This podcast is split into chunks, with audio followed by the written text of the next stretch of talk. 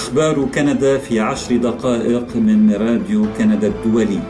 معكم فادي الهاروني وأهلا بكم في حلقة البودكاست الأسبوعية وإليكم العناوين. كندا أول المصادقين على انضمام فنلندا والسويد إلى الناتو. اتفاق تسوية نهائية بقيمة 20 مليار دولار لتعويض أطفال الأمم الأول. وتراجع البطالة إلى 4.9% بالرغم من خسارة 43 ألف وظيفة. التفاصيل من راديو كندا الدولي. بدأت عملية انضمام السويد وفنلندا إلى منظمة حلف شمال الأطلسي الناتو وكانت كندا سباقة في المصادقة عليها. بصفتها عضوا مؤسسا في الناتو تدعم كندا دوما سياسة الباب المفتوح للحلف أمام أي دولة أوروبية قادرة على الوفاء بالتزامات الأعضاء وواجباتهم كحماية الديمقراطية والمساهمة في الدفاع الجماعي للحلف قال رئيس الحكومة الكندية جوستن ترودو يوم الثلاثاء. وسرعان ما حذت الدول الأعضاء التسع والعشرون الأخرى حذو كندا. وبذلك تكون فنلندا والسويد قد اقتربتا خطوة إضافية من الانضمام إلى الحلف الأطلسي. لكن يجب الآن المصادقة على هذه الاتفاقية من قبل البرلمانيين في كل واحدة من الدول الأعضاء في الناتو. وهذا إجراء سيستغرق عدة أشهر قال الأمين العام للحلف يانس ستولتنبرغ. وكانت الدولتان الإسكندنافيتان المحايدتان تقليديا قد ترشحتا للانضمام إلى الناتو منتصف أيار مايو حرصا على إيجاد حلفاء لهما فمنذ غزو القوات الروسية أوكرانيا في الرابع والعشرين من شباط فبراير الفائت تخشى الدول المجاورة لروسيا والقريبة منها أن يعبر الصراع حدودها يوما ما. وباتت الكرة الآن في ملعب البرلمانيين إذ يجب على كافة برلمانات الدول الأعضاء أن تعطي موافقتها على انضمام السويد وفنلندا إلى الحلف. لأن الإجماع ضروري لفتح أبوابه أمام أعضاء جدد. لكن تركيا تواصل نفخ الساخن والبارد. فقد توصل الرئيس التركي رجب طيب أردوغان في قمة الناتو الأسبوع الماضي في مدريد إلى اتفاق مع السويد وفنلندا كي تمضيا قدما في ترشحهما. ويتضمن الاتفاق شروطا تركية معينة من ضمنها ترحيل ناشطين أكراد إلى تركيا لتتم محاكمتهم على أراضيها بتهم الإرهاب. لكن بعد وقت قصير من إبرام هذه الاتفاقية حذر أردوغان مرة أخرى من أن أنقرة قد تعرقل عملية انضمام الدولتين إلى الحلف الأطلسي إذا لم تمتثلا لمطالبه. يمكنك الاشتراك في أخبار كندا باستخدام التطبيق الذي تختاره أو عن طريق زيارة موقعنا على الإنترنت كندا.ca rci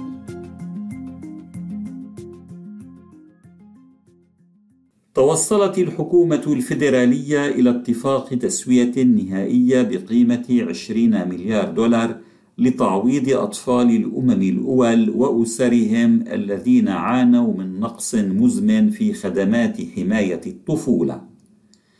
ينص الاتفاق على تعويض الأطفال الذين تم إبعادهم بشكل غير عادل من المنزل العائلي بين الأول من نيسان أبريل 91 والحادي والثلاثين من آذار مارس الفائت وعلى تعويض والديهم أيضاً. وكان قد أعلن عن هذا الاتفاق في كانون الثاني يناير الفائت لكن كان لا بد من المصادقة عليه من قبل الطرفين وهذا ما تم الإعلان عنه يوم الاثنين. سيتم رفع اتفاق التسوية النهائية إلى المحكمة الكندية لحقوق الإنسان للموافقة عليه في الأسابيع المقبلة. ومن المتوقع أن تنظر محكمة كندا الفيدرالية في اقتراح للموافقة على التسوية في أيلول سبتمبر المقبل قالت جمعية الأمم الأول. وتم تحديد المبلغ الأدنى للتعويض بأربعين ألف دولار ويقول ديفيد تايلور أحد المحامين في الملف من جانب السكان الأصليين إن عدة عشرات الآلاف من الأطفال والبالغين من السكان الأصليين قد يكونون مؤهلين للحصول على هذا التعويض ويتعين الآن على الطرفين المصادقة على الجزء الثاني من الاتفاق الذي تم الإعلان عنه في كانون الثاني يناير والذي يهدف إلى إصلاح برنامج خدمات الطفل والأسرة لدى الأمم الأول. أنت تستمع إلى أخبار كندا في عشر دقائق البودكاست الأسبوعي من راديو كندا الدولي.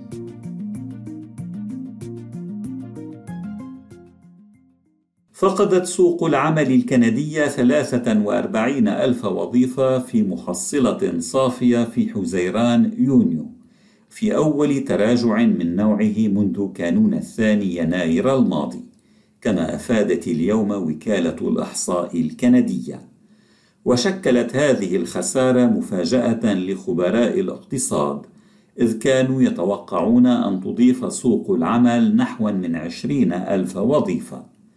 لكن في الوقت نفسه تراجع معدل البطالة الشهر الماضي بمقدار 0.2 نقطة مئوية إلى 4.9% أدنى مستوى له منذ عام 76 من القرن الفائت عندما بدأت تتوفر بيانات قابلة للمقارنة حسب الوكالة الفيدرالية وعزت وكالة الإحصاء تراجع معدل البطالة الشهر الفائت بالرغم من فقدان العدد المذكور من الوظائف إلى انخفاض عدد الأشخاص الذين يبحثون عن عمل. وعلى الرغم من فقدان سوق العمل الكندية هذا العدد من الوظائف، سجل نمو الأجور ارتفاعًا، إذ بلغ معدل الأجور في الساعة في حزيران يونيو الماضي واحدا وثلاثين دولارا وربعا أي بزيادة خمسة فاصل اثنين بالمئة عن مستواه في حزيران يونيو من العام الماضي. وهذه أعلى زيادة سنوية في معدل الأجور في كندا منذ عام ثمانية وثمانين. لكنها تبقى أدنى من معدل التضخم السنوي الذي ارتفع إلى 7.7% في أيار مايو الفائت.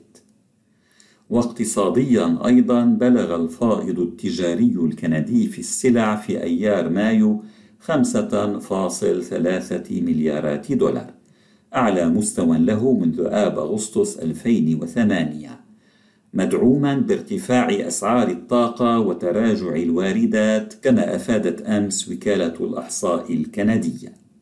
وسجلت كندا فائضا تجاريا قدره 2.2 مليار دولار في الشهر السابق نيسان أبريل حسب بيانات منقحة للوكالة الفيدرالية.